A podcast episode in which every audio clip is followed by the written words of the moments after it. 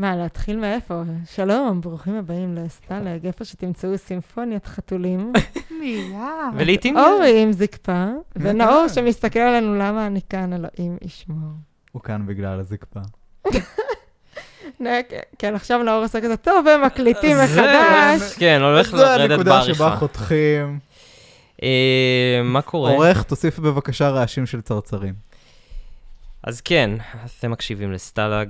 הפודקאסט הזה בחסות, הפודקאסט של ירדן שר לנצח את... אתם חייבים להפסיק לקשר בין שני הפודקאסטים האלה, זה... אנחנו חייבים להתחיל לצחוק על זה. לא, אבל ברצינות רגע. לירדן יש פודקאסט. הוא שהוא נקרא... באמת לא קשור לפודקאסט. הוא לא. קשור בשום הוא צורה. נקרא לנצח את התחרות, למען הסר ספק, אנחנו התחרות.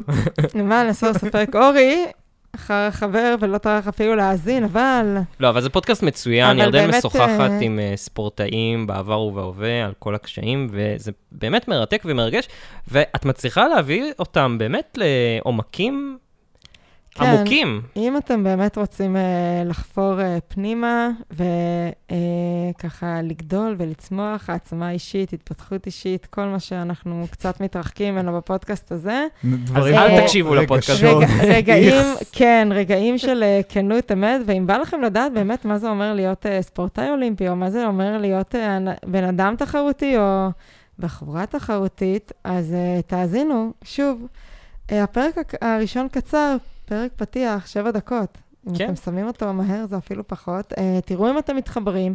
אני ממליצה, נאור ממליץ, אורי לא ממליץ. מה עוד אתם צריכים חוץ משלושת אני- הדברים האלה? אני ממליץ שתקשיבו לפודקאסט שאני פתחתי מהצד, לנצח את המיניות. זה על הקשר שלי עם אוננות. אני מבטיח לכם חומרים מעניינים מאוד. אה, ירדן היא לא רק מקריאה את הסטלגים מספר אחת בישראל.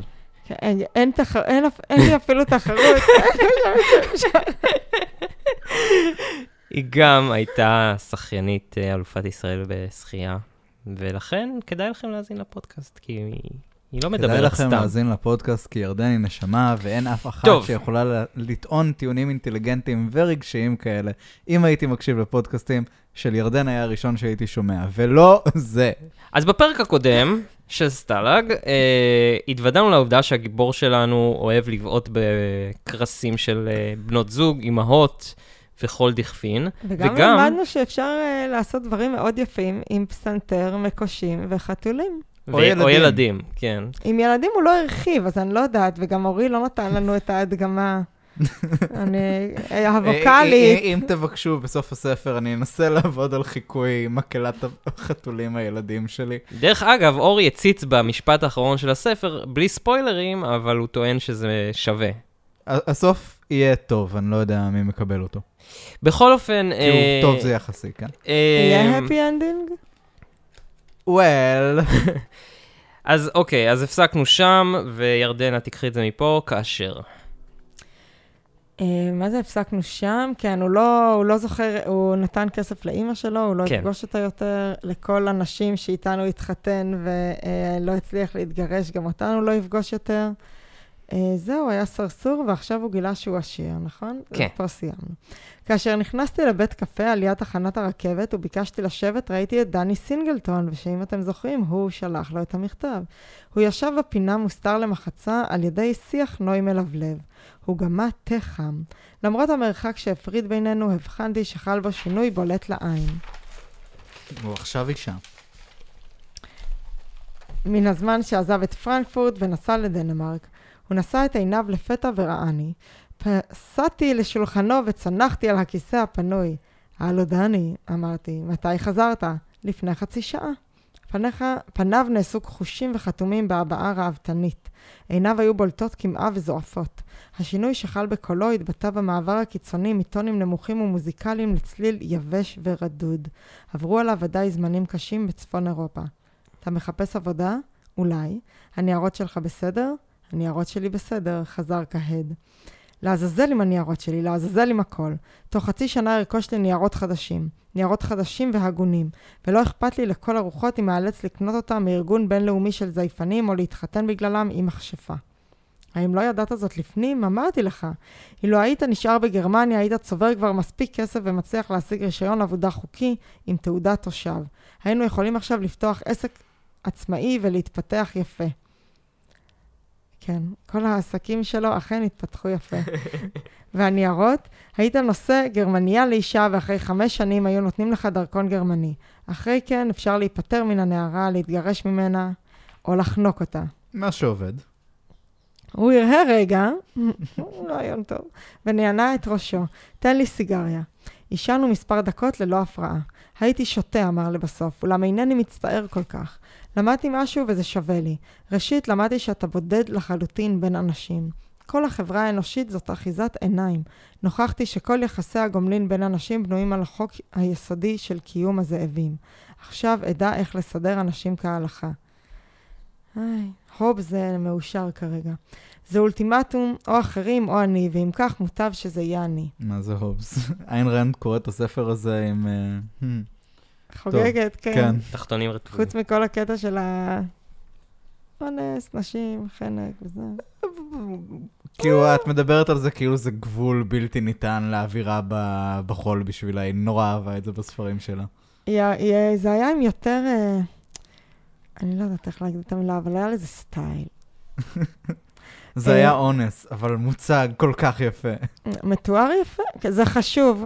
תראה, העטיפה זה מה שחשוב. אה, בטח מלמלתי, אם... המדיום הוא המסר. אם למדת את זה, תוכל לנצח את העולם ללא קושי. הגרועים ביותר הם הגרמנים, המשיך בחטף. דומים לעכברושים, נושכים לשם תענוג ומעבירים אחד לשני מחלות מידבקות. הוא סיים את הסיגרה שלו. אינך עובד הלילה? לא. אם אשיג עבודה, ענה בהרהור, לא אסתלק יותר. הפעם הזו אחדל לנדוד. הזמן חלף. המקום לא, לא עוד היה עליז ושקע לתוך דומייה כבדה אשר הופרעה מפעם לפעם על ידי קשקוש כפיות או שיח מלצריות. הבה נלך, אמרתי. אני ממתין למישהו, צריך להופיע מיד. איפה אתה ישן הלילה? אינני יודע. בוא תישן בחדרי. בסדר. נתתי לעצמי סיגריה נוספת והדלקתיה. הרהרתי היכן היה השינוי העצום שחל באופיו של דני. רגע, זה היה מצחיק. נתתי לעצמי סיגריה נוספת. כן, לא הוא- הדלקתי סיגריה, כאילו נתתי לעצמי, זה כזה, הוא העניק בטקס. הוא מפרגן לעצמו. כמה חשוב שנפרגן לעצמנו מדי פעם. תראה איך נאור כועס כל פעם שאנחנו סוטים מהטקסט. אה, זו ההתנהגות הזועפת שלו, הנה, גם, גם נאור זאת ההתנהגות הזועפת שלו. היהירות המוגזמת, נאור זה כאילו כותבים כן, עליך. אתה הגיבור של הספר הזה. היהירות המוגזמת שצמחה מביטחון עצמי מוצק. אי שם בדרכו בצפון אירופה הוא למד מספר דברים מועילים. העפתי בו מבט, עיניו היו עצומות למחצה. הוא נמנם. עכשיו הבחנתי שהיה עייף מאוד. דבר אחד אסור לך לשכוח, הסברתי לו. אסור לך לחזור לישראל לפני שתשלים את מה שתכננת לעצמך. לא חשוב כמה תתגעגע. אחרי כן ראיתי ברנש גבה קומה פוסע לשולחננו ודני התעורר לחלוטין. הוא מלמל משהו באנגלית. ולחץ את ידו של הזר. זהו סטיב ברנן, אמר, זהו פיטר ברנן. היידוויך. ברנן, אה, אתה לא תגיד לי. ברנן, אוקיי. הוא יהודי. אל יהוד. לא, לא. בלילה, כאשר שכבנו יחדיו במיטה היחידה בחדרי, סיפר לי אודות סטיב ברנן. הוא תיאר את ידידותם אשר תחילתה במילהיים. הוא סיפר כיצד נפרדו וכיצד היה מקבל באופן קבוע מכתבים מארצות הברית. סטיב נשאר באמריקה זמן ממושך יותר מאשר תכנן. הוא השתחרר מן הצבא ושבוע לאחר מכן נפטר אביו... אה, נאור, אני רוצה הערה כאן, שלהבא אם אפשר את הסטליגים, שתנקד לי אותם, זה יעזור לי מאוד. אין בעיה. אה, עוד תבקש מהדי. סטיב מכר את העסק והפקיד את מירב ירושתי בירוש... כן, בבנק על שם אמו. הוא חזר לגרמניה, קנה מכונית ונסע לספרד. בראשונה הסתובב בברצלונה, הוא נקלע להרפתקת אהבים עם נערה שחוקת עיניים, שחורת. שחורת עיניים, מה זה נערה? שחוקת עיניים. חשבתי שזה מה... כמו המדרכה המבויצת מהזה, שיש פה איזה שילוב מעניין, אבל לא, היא סתם הייתה שחורת עיניים. מאחת המשפחות המיוחסות במקום. הנערה ביקשה להתחתן וסטיב סירב. כאשר התחממו העניינים, העניינים והנערה איימה לגלות את יחסיהם לאביה, הסתלק סטיב לאיי מיורקה ורכש בשארית כספו וילה נטושה על שפת הים וסירת דיג תלופת צבע באורך 14 רגל. האקלים המקומי, כן. אין לו אפילו כורסה לבעוט בה. האקלים המקומי היטיב עמדו. הוא השתזף וגוון עורו הפך ברונזה. לא הרחק מן האי שלו השתרעה כברת ארץ אשר נודעה וגודרה לשימושם של נודיסטים מכל קצות העולם. אורית, תחזיק את התלהבותך. לא יכול. בקיץ היו תיירים מרבים לבקר את המקום ויוצאים עם שחר לרחוץ במימי הים הכחלחלים. סטיב תיאר במכתביו את הנשים. הן היו בריאות וצחקניות וכל החלקים בגופן היו שזופים במתכונת אחידה. הוא נהנה ללטף את אורן הצייתני ולקחת הרחק בין, בין מרחבי הים על גבי סירתו המתנודדת. היו שם נשים מרובות ולא היה הבדל עבורו. כאשר השתתק סינגלטון, חשבתי שהאיש של סטיב היה מקום שארכוש לי יום אחד, כאשר אחדל להתעורר מדי פעם בלילות ולצרוח מפחד בגלל הסיוטים שפקדוני עוד מימי הילדות. ישנו כמעה. כאשר התעוררתי הייתה השעה שתם, שתיים אחרי חצות. מתוך הרגל הייתי מרה לישון בלילה. הדלקתי סיגריה ושכבתי על גבי בחשיכה. הרהרתי אודות הדברים שדני השמיע באוזניי בתחילת הערב. הקצה הלוהט של הסיגריה צייר קשת באפלה. יצאתי מן המיטה והתלבשתי במהירות. לפתע הכתה אותי בעוצמה התאווה לנערה. התאווה לזרועות מתפתלות ואור רך. כאשר פסעתי על קצות אצבעותיי החוצה, הקיץ דני והזדקף במיטה. אני הולך לטייל קצת ברחוב, אתה יכול להמשיך לישון. פיטר, האם אתה בטוח שאינני מפריע לך במיטה? אינך חייב להחזיק אותי בחדר שלך. יש לי עוד קצת כסף ויכולתי להשיג מיטה במלון. מחר אשיג לי עבודה ואמצא חדר, אל תהיה שוטה, לך לישון. פתחתי את הדלת החיצונית. יש לך סיגריה? באתי ונתתי לו סיגריה. הוא הדליק לעצמו את הסיגריה ויצא מן המיטה. מה יש? אין לי חשק לישון. שתקתי רגע, אחר אמרתי, בסדר. בוא נלך ונמצא מקום לשבת. הלכנו למאורה קטנה שאני מכיר ברחוב הנאור. הנאו. מר, מרתף אפלולי ובדחוס שהיה פתוח משעה אחת אחרי חצות עד שמונה בבוקר. רוב הנערות שעבדו במועדוני הלילה השונים בסביבה היו נוהגות לרדת למרתף אחרי תום עבודתן לנוח וללגום משהו ללא הפרעה. ישבנו בקרן זווית. המרתף היה עדיין שקט וריק למחצה. השגתי לפני שלושה ימים עיתון ישראלי. אז מה? עוד מעט תפרוץ מלחמה בישראל. מה אכפת לי? עניתי. בוא נחליף את הנושא. הוא הזדקף וסקר את המקום. אחרי אחרי רגע התרומם ונטל נערה לרקוד. הוא היטיב לרקוד והנערה התרפקה עליו ללא בושה. אחרי רגע החליפה התזמורת את הקצב. הוא נעצר ומלמל משהו באוזני הנערה. היא צחקה והם נפרדו. אני הולך לבעוט לך בבטן. לא, זה השני. אינני יכול לרקוד מהר, רטן וצנח על הכיסא שלו בכבדות. איך הנערות בדנמרק? יפהפיות וחולות אהבה, וחולות אהבה. הוא השתתק לרגע ונעץ את עיניו ניחח הוא במבט קפוא. כאשר נשאתי אישה בדנמרק, אמר פתאום והתעורר. יום לפני החתונה ברחתי לשוודיה. הייתי אז שותה. היא הייתה נערה צהובת שיער גבוהה וחטובת איברים. להוריה היה בית חרושת קטן. אילו נסעתיה הייתי שרוי כעת במחיצתה ומבזבז את הכסף שהזקן שלה היה מוכן לתת לה בתור נדוניה. היא הייתה נערה טובה וידעה את כל התכסיסים האפשריים של משחק האהבה. הוא הפסיק ונאנח. לפרקים התגעגעתי להתנהגות הרכה שלה ברחוב ולהתפרצויות הסוערות שלה במיטה. אבל אי אפשר לצלול בעבר ולשלוט ממשם את הזמן האבוד. למה לא נשאת אותה לאישה? בראשונה חפצתי לשאתה. שלחתי מכתבים להוריי וביקרתי בביתם. אחרי זמן מה, נוכחתי שלא אהבתיה וכל מעשיי באו מתוך תאוות בצע אכזרית. חשקתי בה בגלל כספה ובגלל העובדה שהייתה אזרח דני. חשבתי לחיות עמה, לצבור כסף ולהשיג בתום הלב הקצוב דרכון חדש. בערך כך, אתה מבין? אחרי כן הייתי מתגרש ממנה, ואם הייתה מתנגדת הייתי בורח. המרתף התחיל להתמלא. שתי נערות מפלורידה בר נעצרו ליד שולחננו. היי פיטר, מה שלומך? אני תכף אעצור כי זה פרק ארוך והוא לא מספיק מעניין. הלו נערות, אפשר להצטרף לשולחנ... לשול... לשולחנכם? משכתי בכתפיי. הן משכו שרפרפים מרופדים וישבו. קניתי להן וויסקי עם קוביות קרח ואמרתי לדני, השחרחורת לצדך דיברה אליך לפרקים. היא ראתה אותך בבר לפני שנסעת לדנמרק. תרקוד אתה ואגוב עליה. יש לה חדר, היא תיקח אותך לישון איתה. איזה שפה אתם מדברים? אינדונזית. יאללה, אורי, קח את זה מפה. אני לא יודע אם אני טוב מספיק כדי להתמודד עם כל האינדונזית. קמתי ונטלתי את הנערה סוזי לרקוד. סוזי! סליחה, קטע של אה, סיינפלד. כאשר התנועדתי על רחבת הריקודים, ראיתי את דני גוחן באדישות ונושק את צווארה של גרטי. היא עצמה את עיניה בתענוג. אינני יודע כיצד התרחשו הדברים לאחר מכן, אולם עם עלות השחר היינו ארבעתנו מבוסמים כהלכה ומוכנים להתבדר בכל סגנון. מישהו העלה את ההצעה לצור לחדרי. אינני זוכר מתי עזבנו את המרתף ומתי הגענו לחדר. אולם החדר לא היה חדרי, והריהוט לא היה שלי, כי אם של סוזי. איכשהו התפשטנו ארבעתנו בחשיכה, והטלנו את הבגדים למרכז החדר. צנחנו בגל גדול על המיטה וצחקנו. את בטוחה שאת רוצה להעביר לי את זה? We're just getting to the good parts. well, יש דרג ויש uh, ערימת ילדים. ויש אורי. אני זוכר שלפתתי ביד אחת את מותני הצרות של סוזי, בכף השנייה נקבצו הקמרונים העדינים והנעים... קמרונים? קמרונים? איך אנחנו הוגים? קמרונים. קמרונים. נקבצו. הקמרונים, האמת היא ששוצאים יפה. נקבצו הקמרונים העדינים והנעים של שדיה, וברגלה השמאלית, וברגלי השמאלית דגדגתי את גופה המתוח והלוהט של גרטי הנאנקת בחשיכה. עשינו דברים רבים עם שחר. בחוץ עלה יום סגריר. נרדמנו והתעוררנו חליפות, והנערות היו נושמות בכבדות כל הזמן, ונדלקות מפעם לפעם בתשוקה בלתי מרוסנת. הן בעצמן המציאו את משחקי האהבה והציעו את גופותיהן המפרפרים.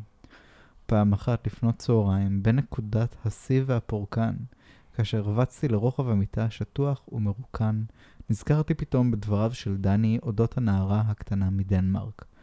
אולי האהבה הייתה ייעוד מתוק של גבר ואישה, אולם נערי הסנטימנטלי הראה עשות בבורחו מן הנערה חטובת האיברים בקופנהגן. פעם אחת נרדמתי וצללתי לתוך הזיה מכוערת שהתרחשה בתחום הזיכרונות הפרטיים שלי.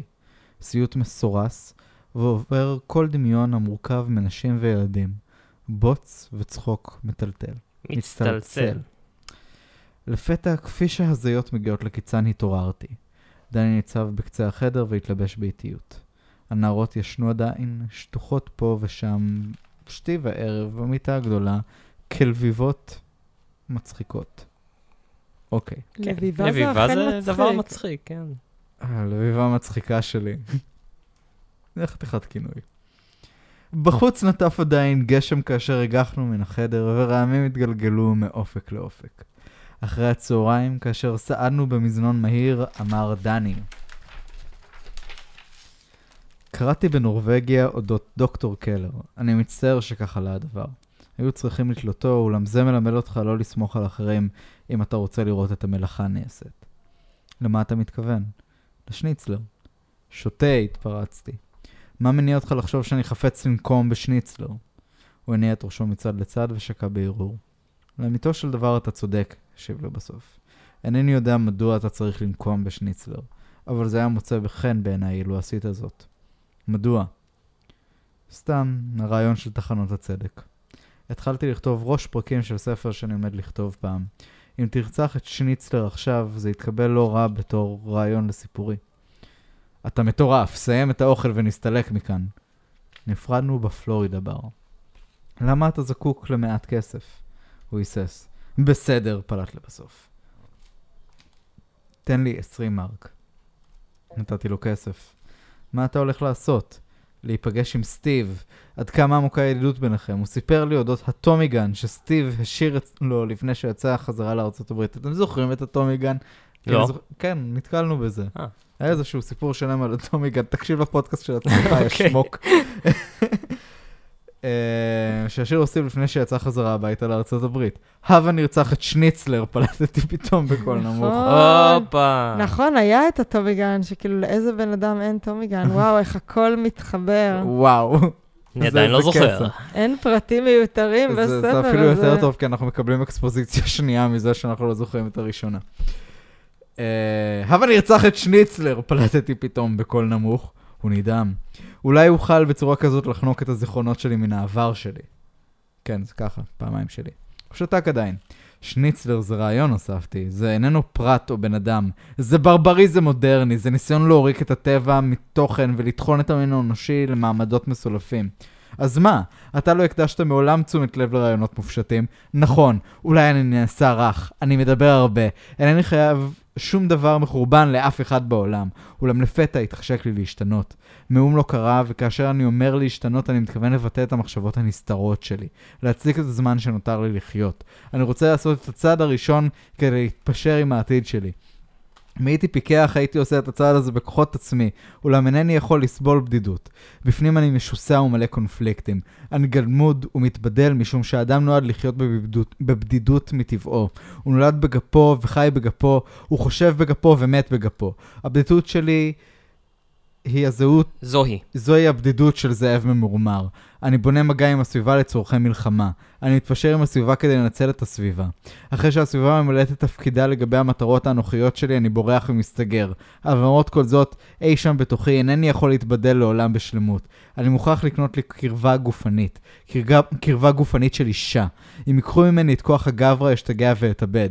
הואיל ופחדתי מן העתיד. הואיל ויראתי לאבד את כוח הגברא שלי. ומתוך רצון להביע לך אמון, אני מבקש ממך לעזור לי להרוג את שניצלר. טוב, זה היה מונולוג מטורף. כן. אה, כי, כי הוא מדבר על כוח הגברא שלו, כל זה כזה, אני חייב לעשות את מה שאני חושב ברמה האידיאולוגית, אחרת אני, I will lose my mojo.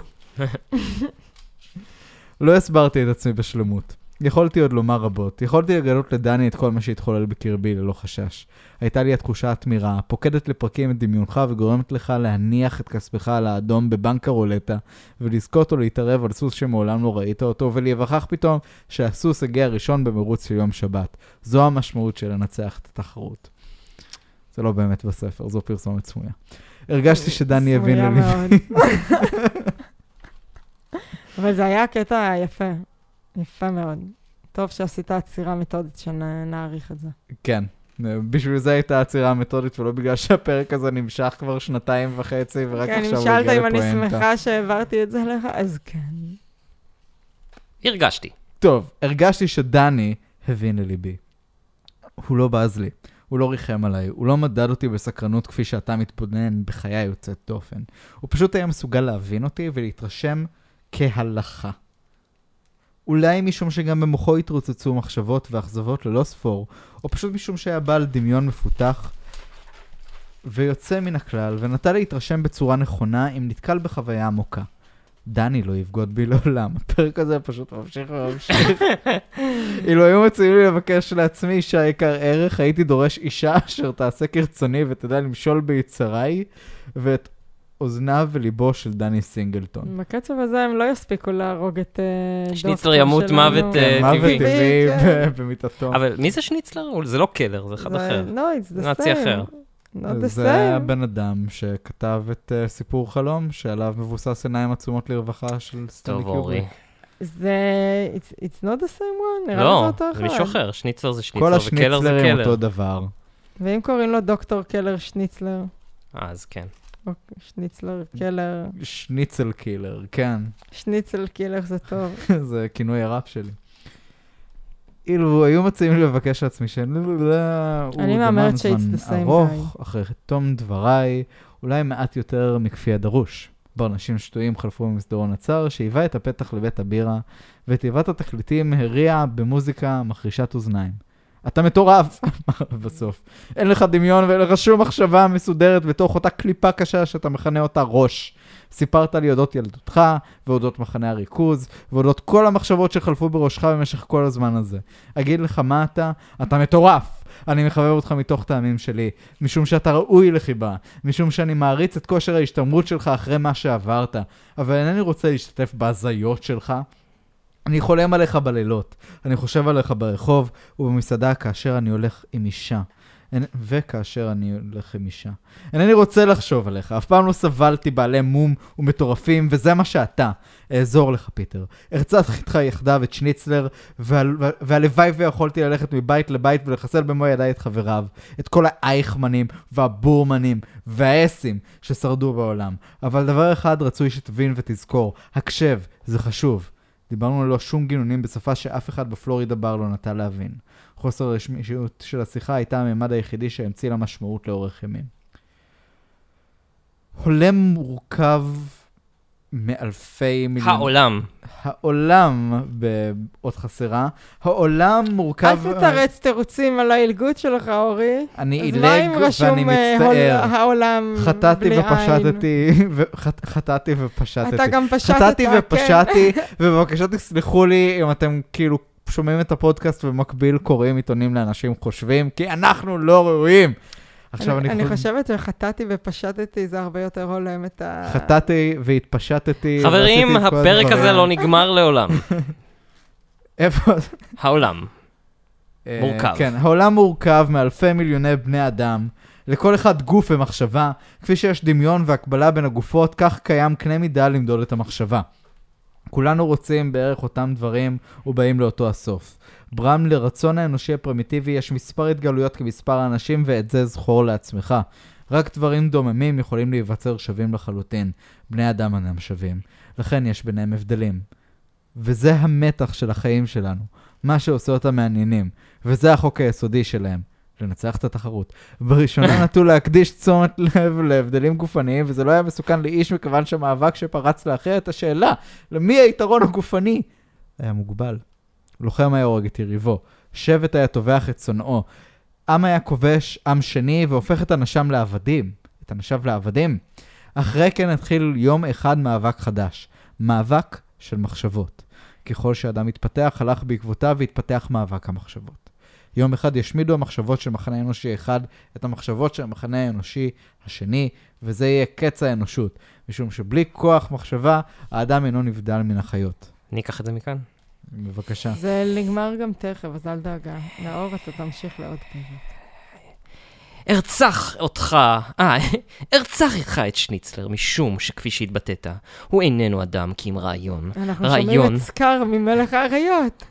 רגע, יש כאן נקודה שווה להת... להתעכב עליה, כי הוא אמר שמחנה אחד של מחשבות יטבח במחנה השני של המחשבות, וזה יהיה הסוף של האנושות. אני חושב שזה יהיה הסוף של הצד של הלוזרים. זה היה מעבר יפה, אבל.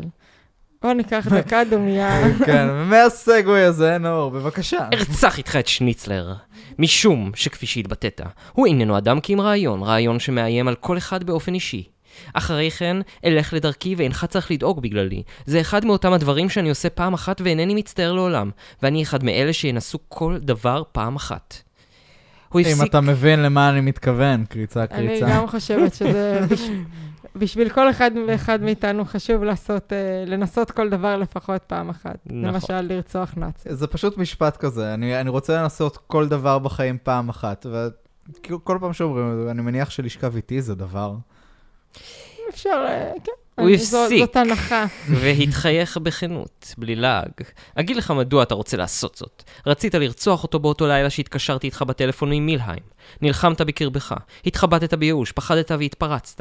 בעיקר פחדת מן התוצאות שזה יגרום במשטרה ובעיתונות. בית המשפט היה דן אותך לעשר שנים או אולי לעשרים שנה, ולא היית יכול לסבול עונש כזה בגלל שניצלר. בן אדם שלא הכרת אפילו באופן אישי. כל הדיבורים שלך על רעיונות זה סתם תיאוריות מפוקפקות ומבולבלות. אף פעם לא הסתבכת עם רעיונות. אתה ברנש מעשי ומטריאלי להחריד. לכן מסוגל היית לרצוח רק אילו היו גורמים לך עוול אישי. אילו היו מתעללים בך בתור פיטר היידריך. אילו היית רעב, היית רוצח. אילו היית חש צינה, היית מחפש אש וגוזל את האש אפילו אם המעשה היה קשור ברצח. אבל לא רעיונות. רק לא זה. עבור שניצלר, בתור רעיון, לא היית משלם אפילו קליפה של דלעת. מישהו מת, בטח מת בתולדות המין האנושי מזה שמישהו לא הסכים לתת לו אש, אבל זה נראה כמו, זה נראה כמו דימוי טיפה מופרך. לא יודע. עכשיו לפתע נזכרת במשהו, משהו שעזר לך להחליט בדרך מן המזנון המהיר עד פתח פלורידה בר, משהו שקשור בך ובשניצלר בצורה אישית והדוקה, לכן אתה חפץ פתאום לראות אותו מת. להתראות, פיטר. הוא צדק. נזכרתי במשהו, משהו צף ועלה במוחי בדרך מן המזנון המהיר לפלורידה בר. אולם זה שכן בנבחי מוחי כל הזמן. כל הזמן הארוך מאז הייתי ילד. אתה יודע כיצד זה שוקע בתחתית הזיכרון וממתין בהיחבא לרגע המתאים. עכשיו נזכרתי בזה. העובדה ששניצלר, אותו נאצי ארור בעל היומרות של גזע אדונים, עשה עצמו יהודי בעזרת גרשיים, חיתוך קל, סגור גרשיים, והציל בזה את אורו המזוהם. טום טום טום. עכשיו תנו לי להכניס כאן אה, הערה היסטורית. בהחלט הרבה גרמנים עשו ברית מילה כדי באמת? להגיד שהם לא היו גרמנ... כאילו, שהם בעצם היו יהודים ולכן לא היה אפשר לשפוט אותם משפטי נירנברג. באמת? אתה מכיר את התחקיר לא שעשיתי על העסק. הביש? אחד מהסיפורים הכי מדהימים על העסק הביש. אה, אברי גלעד... אלעד. אלעד. תודה שתיקנת אותי. בכל אופן, עכשיו, למרות אחרי שזה היה יכול להיות שפישלתי הרבה יותר בשמו, מצחיק אה, אם זה, זה אברי מה גלעד היה אותי עושה את לאברי זה. אלעד מלכתחילה, אבל אה, כן, אברי אלעד אה, ניסה לבסס זהות כנאצי לשעבר בגרמניה, והוא פגש איזה רופא, והרופא התעקש שהוא יבוא אליו לבדיקה, והוא הגיע אליו לבדיקה, והוא הוריד את המכנסיים, וגרמני ראה שהוא נימול. הוא אמר, אל תדאג, אני יודע שהרבה אנשים עשו את זה כדי להתחמק במשפטי נירנברג, אבל יש לי חדשות טובות בשבילך, יש לי ניתוח להחזרת העורלה. ובגלל שאברי אלעד היה בלי עורלה מיום היוולדו כיהודי, הרופא תפר לו מחדש את העורלה וזה לא תפס, והוא הסתובב עם אה, זין נפוח במשך שנתיים במצרים. אה, שזה חלק פחות מוכר בסיפור שלו, אבל לדעתי לא פחות חשוב מכל אחד אחר. תודה, אורי, תודה, אורי. המילים. תודה, תודה. אה, טוב, פרק הבא. זה אחד מאותם זיכרונות, מאותה תקופה, מאותה תקופת ראשית הכיבוש בברלין. יום אחד ערבתי חרש בין ההריסות לנערים הגרמנים שקיבלו מן הצבא האמריקני שוקולד וסיגריות ושיחקו בחצרות האחוריים בכדור בד דחוס ממולא בסמרטוטים. זה בדיוק מה שאני הייתי עושה בזמנו, כן. כאשר הייתי מגלה את מחפורם, הייתי נוהג להזעיק את בני החבורה שלי שסרקו את החורבות הסמוכות. בדרך כלל היינו שודדים אותם ללא קושי, מכנים אותם בשמות גנאי וקוראים את בגדיהם. הפעם הזאת נתקלנו בהתנגדות בלתי צפויה. אחד הנערים הגרמנים שלף פתאום סכין ארוכה ודקר את האויב הסמוך אליו ביותר. הנער הדקור פלט צעקה וצנח ארצה מתבוסס בדמו. אינני יודע כיצד, אבל כהרף עין מצאתי את עצמי תלוי על צווארו של הגרמני, והסכין הארוכה צנחה על האבנים בצלצול. התעוררתי רק כאשר התפצחה בסמוך לאוזני הירייה. זו הייתה יריית אקדח. הנער הגרמני היה כבר מת מתחתיי, צווארו היה מרוסק ונשוך בעשרות מקומות, ופני, ופניי ובגדיי היו מוכתמים בדמו. ירייה נוספת נקשה ביבו, ביבושת, וברנש דל בשר יצא מבין גלי האבנים. שניים מחבריי פרפרו על הארץ פצועים קשה, והשלישי נמנט כעכבר. הברנש התקרב וראיתי את הנקב השחור של קנה האקדח מכסה את פניי. מזווית עיני ראיתי את הנערים הגרמנים נקבצים בירכתיים בציפייה אכזרית. הזר היה גרמני. הכרתי אותו. הוא היה קולונל שניצלר. טם טם טם. אינני יודע אם זכר אותי, אולם כאשר התקדם, סיננה לשונו קללה מכוערת. יהודי מזוהם שכמוך, יהודי מטונף, מסריח ומפחיל שכמוך. ואז ראיתי שני חיילים רוסיים מדלגים על גלי האבנים וצורכים בזעף הנקב המשחיר של האקדח בידו של שניצלר, התפוצץ לזיקוקי אש. משהו שהתחיל כלהבה בגודל של ראש סיכה, אשר טס וחצה את המרחק בינינו במהירות איומה, הולך וגדל, הולך ומאדים, הולך ולוהט במהירות עוד יותר איומה, עד שצפתי בפנים ומשקל גופי היה אפסי וחסר ממדים. כאילו מתוך חלום ראיתי כיצד ירו הרוסים בפראות, והנערים הגרמנים נפוצו בצריחות. ראיתי כיצד שניצלר קורא על ברכיו ועושה העוויות. ראיתי את הרוסים צועקים בחמאה ועומדים לרדשו, ואז הפשיל שניצלר את מכנסיו, והצביע על הדבר שהיה תלוי במפגש הירכיים והמותניים. יהודי! אמר. אני יהודי! ראו! הרוסים התבוננו בפליאה והשתאו. שניצלר הצביע עליי. גרמני ארור, נאצי! יהודי! אמר שניצלר פעם נוספת. רך כחמאה ומתרפס. יהודי! אינני זוכר אם צרחתי במחאה, אולם אם עשיתי זאת ודאי איש לא שמע מאום. בקרבי צרחתי, שניצלר יהודי? בערב התעוררתי, קמתי על רגליי והלכתי. פרט לחולשה לא חשתי דבר. הכדור של שניצלר רק שרט את דופן קרקפתי והקיז מעט דם. על החורבות היו מוטלים שני הנערים היהודים, חבריי, ששניצלר המית באקדחו, ובמרחק מה, לבלי היכר, הנער הגרמני שחנקתי. אחרי כן, כאשר קיבצתי חבורת נערים חדשה, גנבנו אקדח, שני רובים ותת מקלע, בעל קנה מנוסר, ולא היינו יוצאים לפעולות שוד ללא נשק חם. שנים רבות לאחר ברלין הייתי מהרהר לפרקים באותו יום, ראיתי את הנערים המתים בין החורבות ואת הנקב הארור והשחור של קנה האקדח, וחשתי כיצד צפתי בחלל ללא משקל. אחרי כן, נשתכחו ממני הדברים משום שהיו מעורפלים וחרגו מן השטף ההגיוני של הדברים. כאשר נכנסתי לפלורידה בר, הרהרתי כיצד מוטב להרוג את שניצלר, ואותות הדברים שאדבר בשעת גסיסתו ירדן fucking שר. זה היה נחמד, by the way. תודה. אינני יודע בדיוק, במיוחד ההתחלה, אה, כן. אינני יודע בדיוק כיצד השתרבב סטיב ברנן לתוך הדברים, אבל זוהי עובדה שמההתחלה היה כלול בפרשת הרצח של שניצלר. סינגלטון ואני לא נגענו בנושא, אולם המתנתי כל הזמן לרגע שהוא יפתח את פיו ויאמר, גייסתי גם את סטיב לדבר.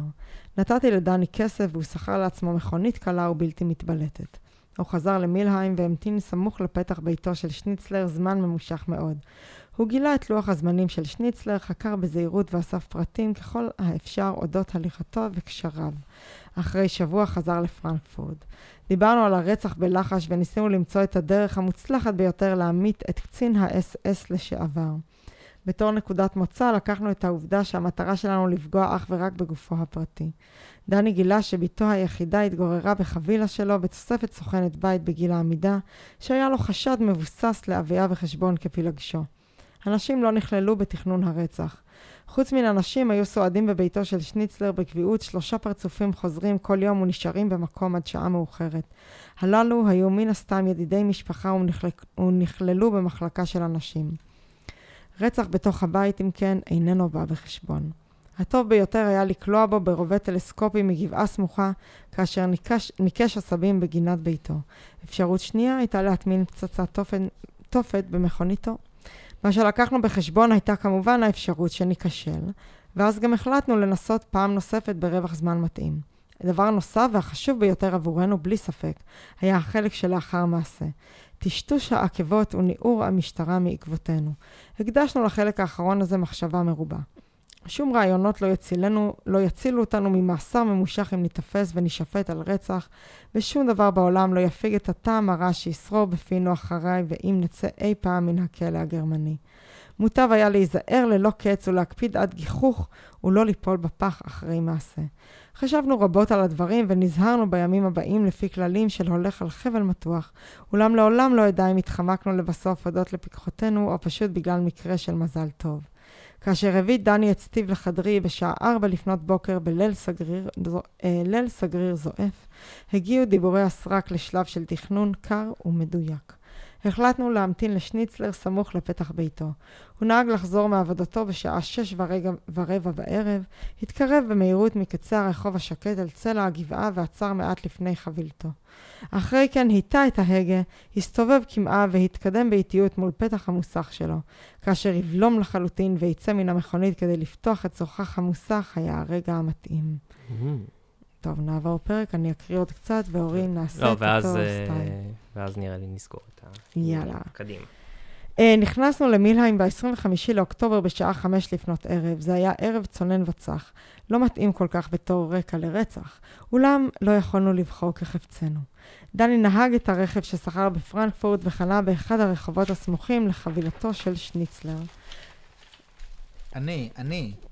לא, עוד קצת לירדן, עוד קצת ירדן, ירדן. אני גם חושבת ש... עוד קצת, עוד קצת, עוד קצת. קצת. אה, עוד קצת, I can do it. סטיב נהג את המכונית הפרטית, זה כאילו, אני גם קיבלתי את הקטעים המשעממים. לא כל אולי עכשיו. זה, עכשיו זה דווקא... להפך, חשבתי שאת רוצה שמישהו יציל אותך מהקטעים המשעממים, מבחינתי תקראי. לא, לא, עכשיו זה- לא, אני לא. נהנית מהקטעים המשעממים, אני נהניתי לראות אותך סובל. אה, זה היה הקטע. הנה, בואו. נתעלל טיפה באורי, כי אה. הפנים שלו כל כך חמודות שהוא סובל, אוקיי, בסדר. טוב. תילחמי ברגשות הפולניים. סטיב נהג... תנצחי את התחרות. אה, נכון, לנצח את הפולניות זה הפודקאסט הבא שאני עובדת עליו. נפלא. איך מתגברים על החוויה הקשה אני הזאת. בטוחה שזה גם יתפוס כאילו, הרבה עם יותר. האור מת. סטיב נהג את המכונית הפרטית שלו וחנה ליד שדה בור ביציאת מפולגת מן העיר, ואני נסעתי ברכבת מהירה שהגיעה למילהיים מן הכיוון הנגדי בצפון, אחרי שאותו בוקר כבר עזבתי את פרנקפורט ונסעתי לקובלנץ. הלכתי בצעדים איטיים מבלי למשוך תשומת לב, ועליתי לצל ההר, ועליתי על צלע ההר המתרומם מעל מרכזה של העיר. כאשר הגעתי לחבילתו של שניצלר, הייתה השעה שש ושלוש דקות. גרוני היה ניחר, הדלקתי סיגריה. איזה דבר לא הגיוני לעשות כשגרונך לא. ניחר. האור בחוץ הלך והתמעט, ומחוגי השעון התקדמו בעצלתיים. דחפתי את ידי הימנית לכיס הפנימי של המקטורן, והפלדה החלקה של האקדח צרבה כמעט את אצבעותיי. משכתי כתף והוצאתי את הכלי. זה היה כלי נאה. Mm. קליבר 32 אוטומטי נטען מחסנית. ספר כאן- לי עוד על הכלי שלך. קניתי אותו מספרדי שעבד פעם במרטיני תמורת 50 מרק, ושכחתי אה, בין יתר חפציי האישיים בדירה. קורולה מצאה אותו פעם כאשר ערכה ואיבקה את החפצים הישנים שלי שהצטברו בעליית הגג. אולם לא העיר הדבר. פרט לקרולה לא ראה איש את האקדח ולעולם לא נשא טיב על גופי. את הפרט העיקרי בתכנון הרצח ראינו כאמור בבריחה, חלקה שלאחר מעשה. לכן החלטנו להרוג את שניצלר בחשאי, ובחשאי פירושו ללא נפץ בקולות של, בקולות של מאבק. השקעתי מאמצים רבים בחיסו, בחיפוש אחרי אביזר משתיק קול אשר יתאים לכלי שלי. אינני יודע איך, אולם אינני יודע איך, אולם מישהו מן היהודים בפרנקפורט השיג עבורי את האביזר הזה בסופו של דבר. השלבים הבאים בסדר הדברים, הדברים נקבעו כך.